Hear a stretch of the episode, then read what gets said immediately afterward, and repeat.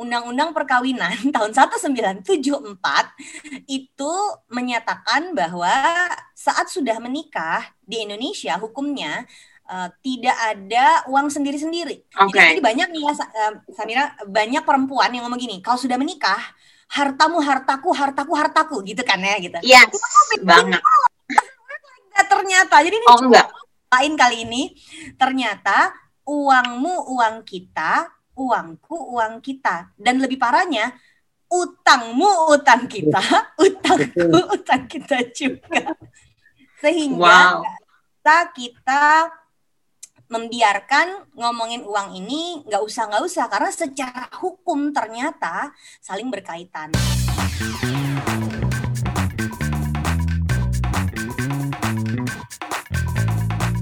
Hi everybody, welcome back to Dompet Millennial with Sammy and Samira here. Hi, how are you Sam? Hey, I'm good, I'm good. Gimana kabar?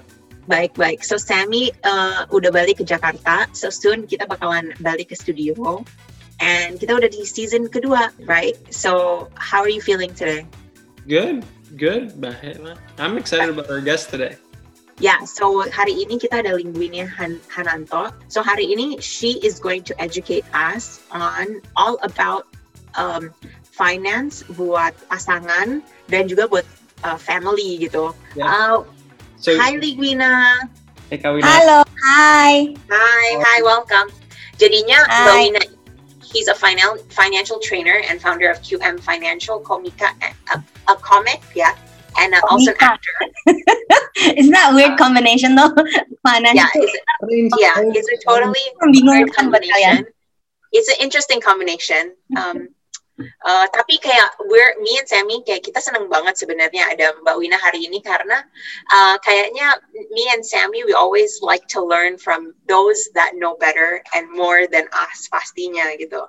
Uh, dari pertama kita mulai dompet milenial, we we definitely already are not experts sama sekali in financials. We're still learning, so we're always thirsty. Bener-bener um, kayak seneng banget ada Mbak Wina hari ini. Yeah. And topiknya okay. juga lumayan interesting ya Sam. Ya hari ini kita bakal pengen banget ngebahas soal kayak uang bersama.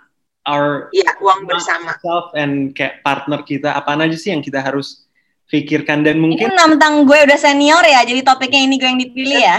Iya. Iya. Aku, ya. aku yang masih belum menikah, masih pengen belajar dari yang senior. Kami ini kan juga udah udah menikah udah punya anak aku bisa belajar dari dia. Jadi biasanya emang emang dibagi-bagi uh, uh, Sami sama Samira. Uh, biasanya tuh jadi sebelum menikah apakah uh, pacaran atau uh, belakangan ini gue banyak banget terima yang obrolannya kami nggak pacaran kami taaruf gue bilang oh makin gampang dong ngomongin duit kalau taaruf gue bilang gitu ya. Yeah.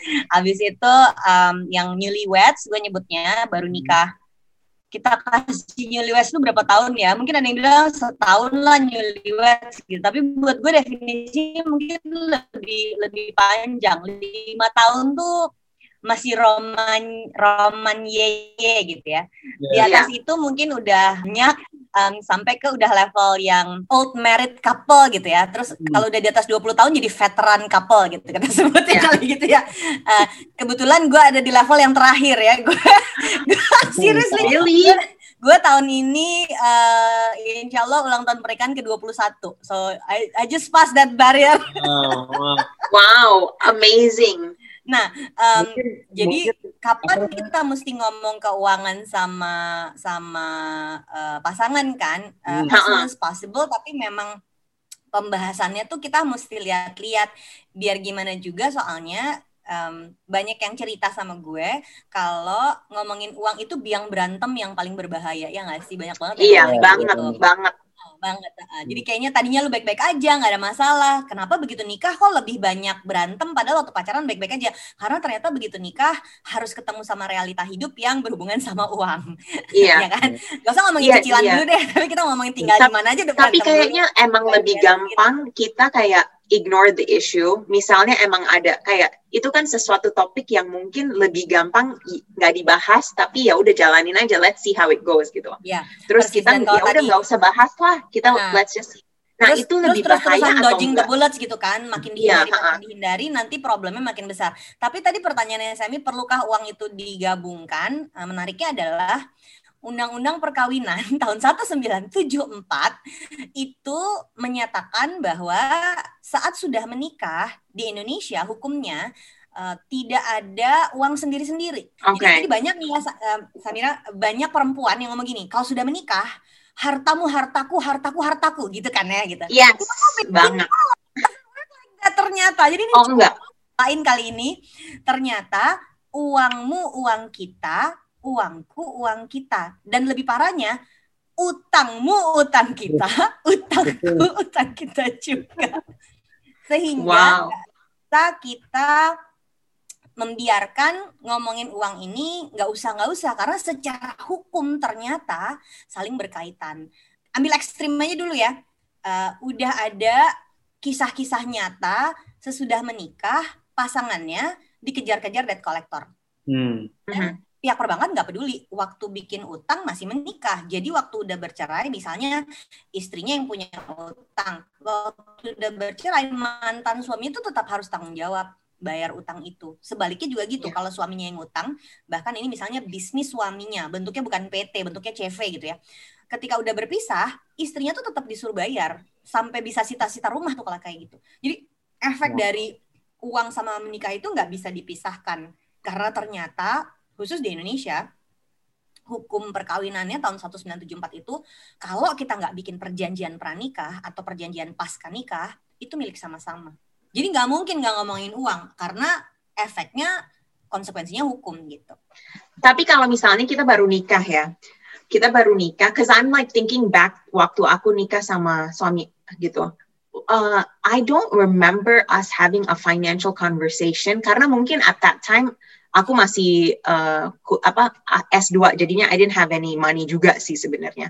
Tapi gimana sih caranya kita memulai proses kayak mengcombine keuangan gitu. Kayak oke okay, we talk about it gitu. Tapi kalau misalnya sekarang kan cewek-cewek itu lumayan independen juga dengan penghasilan sendiri gitu.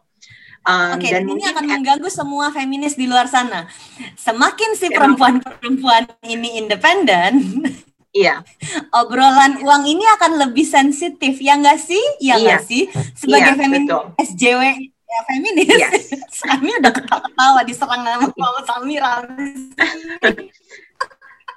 so, jadi soalnya penting juga kan makin susah ngomongin uang ini pada saat kondisinya udah kerja um, makin modern, menikah itu makin dipospon, uh, bahkan banyak orang itu sesudah lulus kuliah bekerja dulu, punya rumah dulu, baru hmm. pada menikah. Berarti kan yeah. apa ya? Kayak baseline-nya tuh beda. Uh, gue ketemu suami gue tuh waktu kuliah, year 12 bahkan, zaman kuliah di Australia. Jadi dari sama-sama nggak tahu apa-apa, waktu itu pas Krismon gue tahun 9798 pun, jadi sama-sama ngerasain wah dolar Australia dari 1200 1800 dalam dua minggu berubah jadi 12.000 di masa itu hmm. tuh benar-benar yang nggak punya duit tuh benar-benar nggak punya duit sampai harus kerja dua kerjaan sehari supaya bisa makan sehingga mau tidak mau kita membahas keuangan kayak blessing in disguise gitu nah yeah. um, jadi waktu mau nikah kita udah ngerasain periode itu jadi isu ngomongin uang tuh kayak natural aja tapi kan tiap orang perjalanan hidupnya beda-beda sehingga mm. ternyata semakin lebih independen, semakin lebih lebih uh, punya pengalaman menghasilkan uang, baru ketemu pasangannya. Bicara uang ini ada di baseline yang nggak sama. Kebayangkan kalau tadinya si nggak usah kita ngomongin soal perempuan deh, laki-lakinya udah yeah. kerja, biasa ngurus duit sendiri, si perempuannya juga udah kerja, bisa ngurus duit sendiri, uh-huh. digabungin lebih susah. Tapi kalau dari zaman yeah. SMA dan kuliah udah bareng, it's only natural untuk lebih mudah ngomonginnya. Jadi menarik kayak gini, nggak ada cara yang paling benar untuk membicarakan uang sama pasangan kita, nggak ada. Karena nggak tiap ada. pasangan punya story yang berbeda, hmm. tiap pasangan punya background yang berbeda dan chemistry-nya juga akan beda-beda. Jadi mm -hmm. misalnya si A sama si B, chemistry kayak apa? Ketika mereka berpisah, lalu nanti si A nikahnya sama si C, chemistry-nya akan beda lagi dong sama orang itu. Mm -hmm. Jadi cara ngomongnya nggak bisa sama dan cara diskusinya nggak akan sama. Tapi untuk uh, misalnya kita bakal apa lifelong partner nih mudah-mudahan. Itu sebelum kita mengcombine ada kayak syarat atau ketentuan nggak? Kayak spending plan atau kayak household budget kayak hal-hal yang kan kayak tadi bilang A sama B atau A sama C kan bakal beda-beda. Tapi at least in the beginning kalau kita udah bahas beberapa topicsnya gitu ya, nah, topics to cover. dulu. Yeah. Um, karena pengeluaran itu sepengalaman gue 25 tahun sama orang yang sama we go through different phase in our lives kan. Jadi ya spending pattern pun berbeda. Bahkan gue tuh yeah. ngalamin empat nanti kita bahas itu ya. Gue ngalamin empat periode ngatur keuangan yang berbeda karena fase hidup kami berbeda-beda. Jadi ada periode yang yeah. gue yang kerja dia nggak kerja. Sebaliknya ada periode yang dia yang full kerja, gue ibu rumah tangga. Uh, yeah, yeah. Tapi tapi menariknya adalah justru yang harus dibahas pertama tuh bukan itu. Yang harus dibahas pertama itu adalah hal-hal yang prinsipil. Um, karena ini nggak bisa diubah sepanjang zaman ya nggak sih uh, konsep misalnya gini kalau hmm. percaya pada konsep ini kan uh, dalam konteks muslim ya sebagai hmm. muslim kalau percaya laki-laki sebagai imam dan dia pemberi nafkah utama keluarga konsep itu sama apa enggak hmm Jadinya Jadi benar atau salah tapi kalau beda konsep itu udah modal buat berantem yang sangat besar. Jadi misalnya kalau si istrinya percaya laki-laki itu pemberi nafkah utama harus ngasih uang buat makan buat anak sama istri. Tapi ternyata si suaminya datang dari background yang sendiri-sendiri aja kan kamu perempuan yeah. independen, sendiri aku sendiri ya udah. Yeah. Nah itu nggak bisa disatuin tuh yang kayak gitu. Mereka mesti kompromi yeah. dulu di tengah. Kita mau ikut yang mana gitu. Jadi hal-hal yang konseptual kayak gitu kalau nggak sama harus diobrolin karena kalau baru nikah baru obrolin itu, uh susah banget. Kita nggak yeah mengubah orang kan kalau udah nikah gitu. Tapi sebenarnya it's all about your values, beliefsnya yeah. juga gitu dan mungkin dan, dan culture juga kan. sama orang tua dulu, Mi.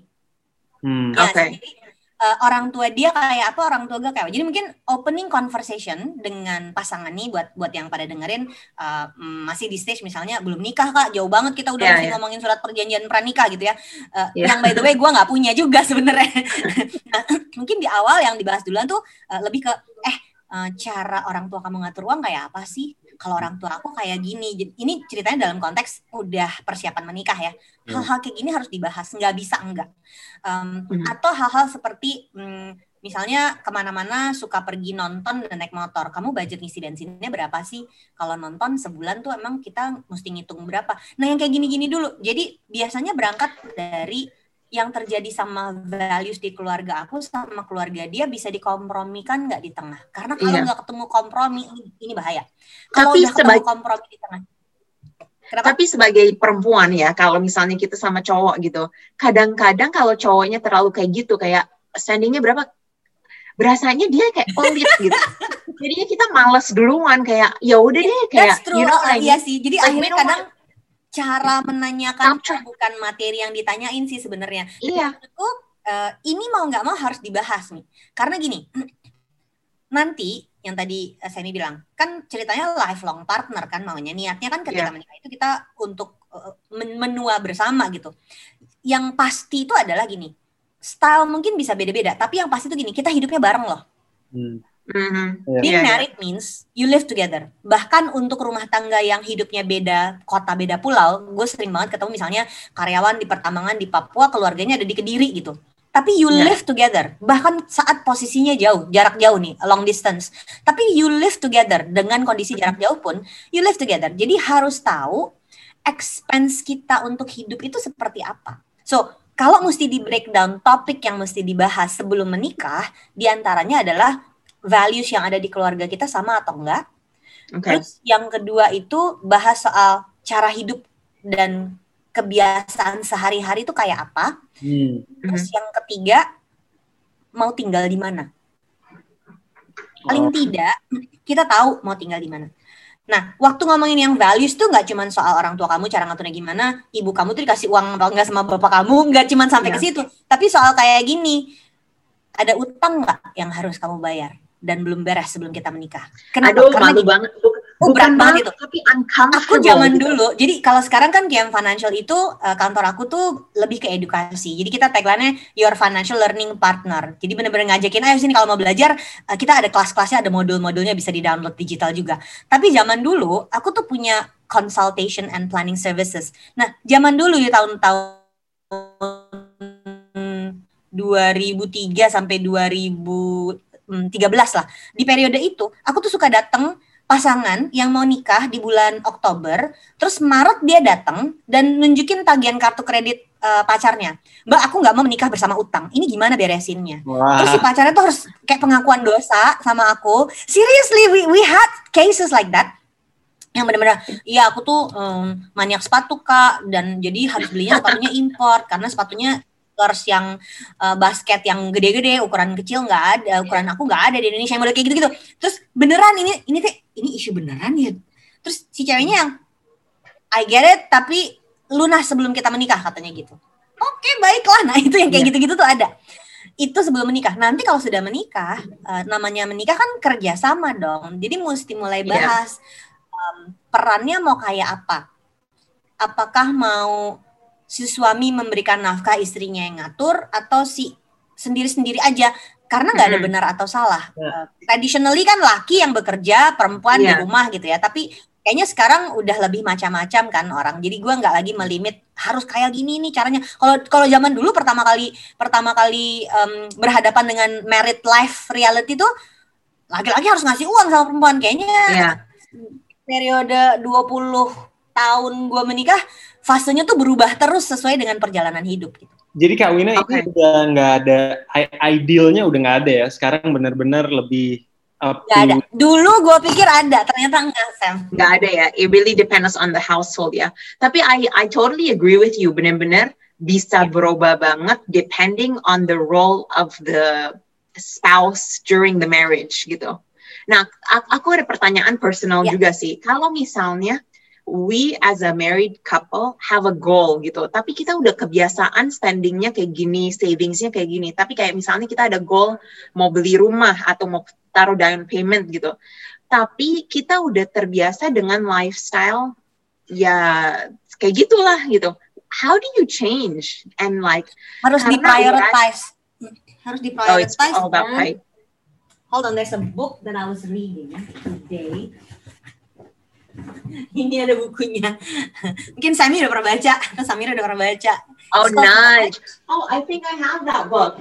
Wait. Pasti kamu udah pernah baca juga. Ini by Professor Teller sama uh, Sustain. Uh, okay. The book talks about uh, si manusia itu harus dikondisikan. Mungkin um, terjemahan bahasa Indonesia-nya yang paling tepat kayaknya itu deh. Hmm. Dikondisikan. Hmm. Jadi kayak kayak kalau aku mau rajin olahraga maka dikondisikan ya. uh, misalnya aku olahraganya udah udah bayar PT karena bayar kan sayang dong duitnya mm -hmm. udah gitu si baju olahraga tuh udah aku jajarin gitu supaya aku ya. bangun langsung lihat baju olahraga ada di situ ya, ya. terus si uh, pakainya dumbbell dan segala macam settingnya tuh udah aku sediain di, di satu ruangan di rumahku yang memang bisa langsung olahraganya di situ jadi nggak ngangkat-ngangkat lagi itu membantu aku untuk oke okay, uh, automatically my body brings me to um, apa ya stage untuk berolahraga itu yeah. sama si duit pun begitu kalau kita udah set pokoknya mau nabung 10% dari gaji misalnya hmm. biar bulat-bulat kira-kira angkanya sejuta gitu misalnya jadi ada satu rekening untuk menerima gaji kita ada satu rekening untuk menabungnya nah kalau kita janji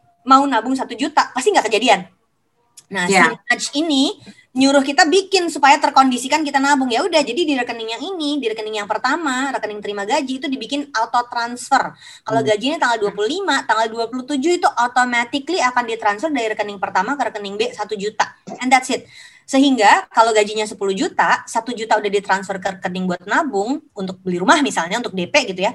Si yeah. rekening yang pertama tuh sisa 9. Jadi kita terkondisikan untuk hidupnya dengan 9 juta aja. And that mm -hmm I don't think that's a trick to your mind, tapi itu dikondisikan demikian dan ternyata ya. bisa yeah. gitu loh. Jadinya di set limitations-nya aja, jadi uh, ya. goalnya tercapai lah kalau, gitu. Kalau isunya udah soal beli rumah, emang emang harus diniatin sih, karena angkanya besar kan. Mau yeah. DP dulu gitu. Boro-boro ngomongin mau ngebangun ya, ngebangun kan lebih sakit kepala. Lo harus beli dulu Aduh, iya terus berantem sama kontraktor, mesti ngawasin tukang, terus ternyata budgetnya uh, eh, 500 juta, tahu-tahu jadi 800 juta. Yeah, That's betul. a whole different issue. Tapi kita mau beli rumah pakai KPR aja, hmm. ngumpulin DP-nya dulu. Itu kan ada prosesnya dong, nggak sekejap tiba-tiba ada. Nah itu harus dikondisikan. Jadi yeah, ketika betul. memang kita punya kebiasaan tertentu, dibelokin gitu, dikasih rel keretanya supaya mau nggak mau langsir. Itu gitu. itu that's a really good analogy. Rel kereta jadinya kayak blueprint structure-nya buat mencapai tujuan dan otomatis yeah, jadinya dan kan? lebih gampang. Gak usah mikir lagi dia udah bergerak ke situ. Tapi sebenarnya kalau misalnya kita ada personal finance nih, kayak kita baru nikah, we have our personal finance, terus abis itu gabung jadi family finance atau ya. pasangan yeah. gitu. Sebenarnya harus dipisahkan kayak ya udah ini this is my alokasi buat setiap bulan buat aku sendiri, terus ini alokasi buat kita berdua gitu atau um, okay. digabung sih? Si pos pengeluaran tuh sebenarnya ada lima. Dari lima itu uh, bisa dipecah-pecah lagi. Mungkin gini, kalau berdasarkan kapan dibayarkan, terbagi menjadi tahunan, bulanan, mingguan, harian. Hmm. So I consider yang mingguan dan harian itu my personal expenses And then my husband has his own personal expenses. Tapi hmm. yang bulanan dan tahunan karena kita hidupnya bareng ya berarti that's the family expense gitu. Hmm. Nah, si lima kategori ini ada yang tahunan, ada yang bulanan, ada yang mingguan, ada yang harian terbagi menjadi cicilan utang, pengeluaran rutin dari operational berarti ini untuk hidup, habis itu nabung dan investasi yang rutin, habis itu charity, um, habis itu lifestyle yang hura-hura, yang foya-foya. Hmm Yeah. Yang menarik adalah the 20 years I've been with my husband, ternyata pengaturannya berubah terus. Di awal menikah, gue jadi ibu rumah tangga, punya bayi, gue ngurus rumah dan bayi. Dia bekerja, uh, he was a banker at that time, dan bener-bener yang model gini, ini gaji aku, aku transfer ya ke rekening kamu, terus aku yang bagian transfer-transfer, bayar, bayar, bayar, bayar, dan nabung dan investasi. And then there's a period yang aku mulai bisnisku, aku punya keuangan sendiri. Ka tapi karena dia caranya adalah nih uang untuk diatur, gue nggak ngatur duit gue loh. As the financial planner at that time, yeah. yeah. gaji suami gue gue atur rapi investasinya tuh bisa kayak 30% dari penghasilan buat investasi bla bla bla bla bla. Suatu hari dia nanya, kamu tuh udah gajian belum dari bisnis kamu? Udah, duitnya ke mana? Hmm, ke mana ya gitu. Jadi ada periode yang duit gue tuh bener-bener yang foya-foya aja gitu nggak jadi apa-apa gitu loh ya jadi sih jadi jadi jadi tas jadi perhiasan jadi gitu-gitu dan waktu itu rasanya tuh yang duit gue kan gue nggak nggak harus menafkahi keluarga iya. dong dan dan dia juga percaya bahwa iya sih emang tapi lo nggak sayang duit lo nggak ada bekasnya yeah. gitu sesudah itu baru gue berpikir oh ya ternyata ketika penghasilan berdua digabungin we have more power to invest hmm. that's true nah ini yang uh, sebagai seorang feminis gue merasa kita sebagai perempuan tuh suka lengah karena mm-hmm. there's a man who will take care of us gitu loh. Yeah. Jadi yeah, that's true. That's jadi apa-apa gitu loh. Iya. Yeah. Dan switch itu yang kemudian ternyata uh, membantu pada saat kita memutuskan pindah ke rumah yang ini karena uh, power untuk investingnya jadi lebih besar. And then came the big uh, big phase. Fase yang ketiga, suamiku memutuskan berhenti kerja And it was a really big blow karena aku mau mulai bisnis. Coba cek kita punya aset apa aja. Bisa nggak hidup dari aset itu dan gaji kamu? Aku nggak akan punya gaji tiga tahun ke depan. Gimana mas? Ini dari yang awalnya dia so breadwinner, abis itu yeah. gue ikutan masukin uang ke dalam keuangan keluarga, terus tiba-tiba zek nggak ada duit sama sekali. Iya. Yeah. Gue yang harus cari duit. So it was a really hard three years dan di situ gue malah merasa gue gak mau jadi laki ya capek tapi tapi question deh that when kalau misalnya lagi mau berubah uh, apa cara-cara atur kayak uangnya gitu your financials that's usually triggered by a life moment yang change juga kan ya Jadinya something Betul. triggered. Oh, Oke, okay, anak pun akan mengubah, pindah kerja pun akan mengubah itu. Jadi kita nggak kita tuh manusia nggak bisa ribet. Iya, jadi akan ya. akan bergerak terus, berubah terus dan banyak banget nih uh, perempuan ibu muda yang ibu baru terutama anak pertama itu kan banyak banget yang akhirnya memutuskan karena karena hatinya nggak sanggup ninggalin anak gitu ya mungkin kalau udah anak kedua ketiga yeah. itu yang sadis gitu yeah. siap gue tinggal titipin babysitter yeah. gitu tapi waktu anak pertama tuh banyak banget yang nggak sanggup hatinya dan itu terjadi juga sama gue gitu makanya um, kalau kayak begitu pasti akan berubah kan penghasilan dari yeah. berdua jadi tinggal satu atau malah sebaliknya malah jadi si bapak yang di rumah ibu yang bekerja life iya. changes yeah. jadi ya ngatur uangnya juga berubah kemudian ketika fase yang keempat terjadi suami gue udah berpenghasilan sendiri gue juga berpenghasilan sama-sama berpenghasilan tapi kebiasaan uh, dia nggak ngasih uangnya tuh jalan terus gitu loh. Jadi udah nggak yeah. balik ke periode waktu kita umur 20-an yang yeah. ya uh, buat diatur gaji aku ya udah nggak kayak gitu lagi. Bener-bener yang Uh, mas ada pengeluaran itu. Oh ya sini gue transfer. Modalnya yeah. udah kayak gitu berubah gitu. Dan kar karena udah lebih lama udah comfortable juga kan. Oh ya udah nggak apa-apa dia bayarin semua kok gitu.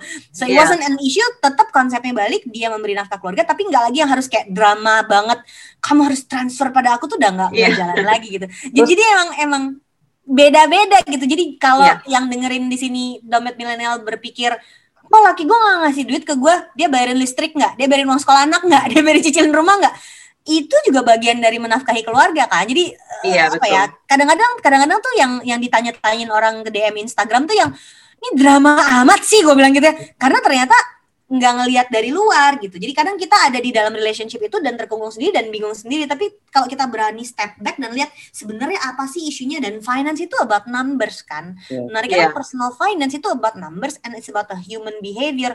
Jadi nggak ada yang paling ideal, yang benar tuh nggak ada. Kita yang harus cari style yeah. yang nyaman antara gue pasangan gue yang mana gitu. Terus kan, yeah, betul. Kan I, I actually like that human behavior and numbers. Actually, it's logical, tapi karena ada human elementnya, jadi benar-benar emotional juga gitu.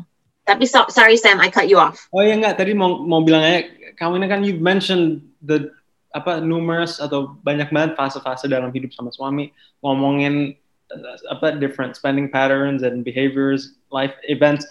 Untuk orang yang dengerin nih, ada nggak uh, foundational tips atau apa ya behavioral uh, attitudes gitu ya untuk uh, biar lebih uh, sukses, lebih smooth untuk ke depannya bareng-bareng.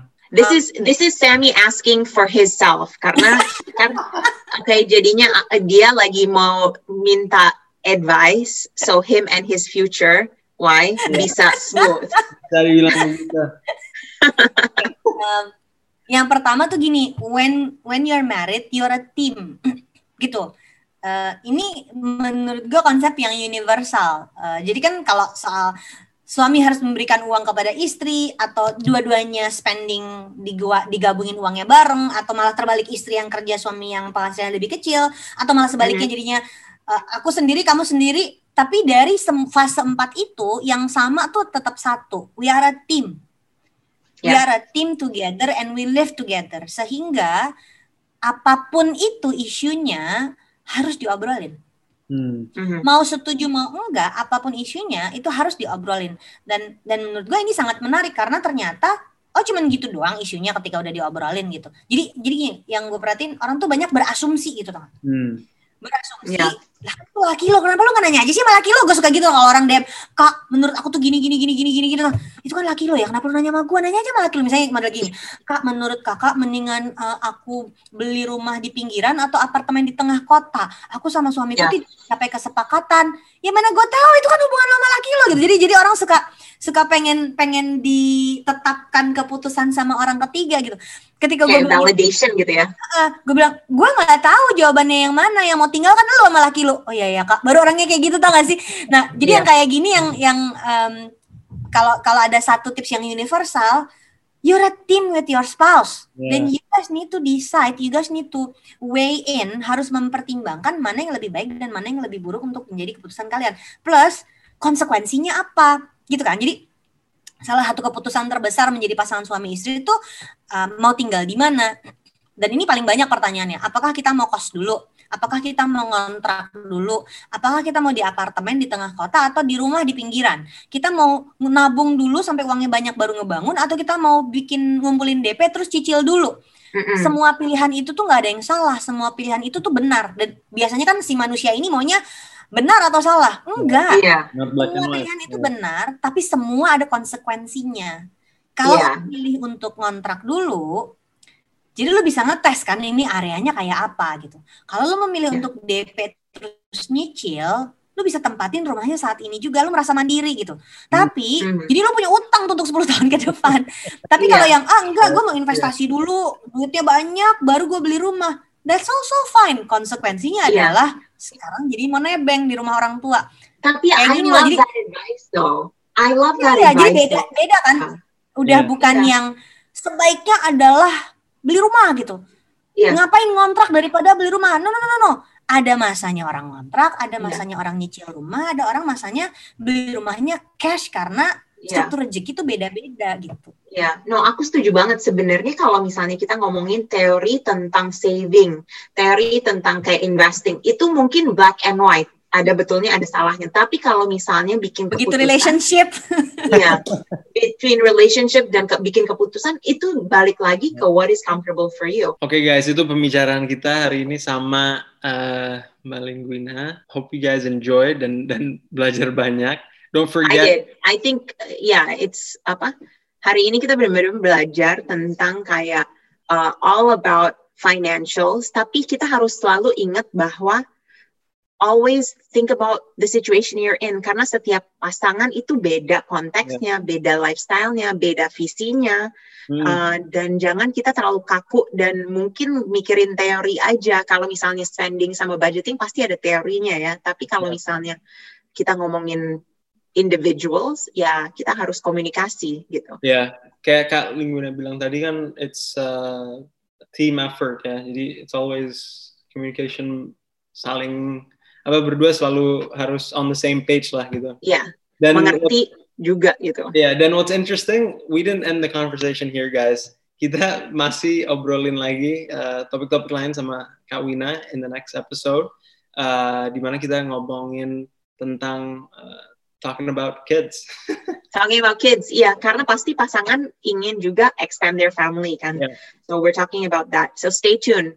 And always stay tuned sama Dompet Milenial. Kita Senin sama Kamis episode baru setiap minggu. Kalau ada feedback atau insight, jangan lupa um, follow di Dompet Milenial on Instagram dan subscribe on YouTube juga. Kita ada di situ. Thank you guys.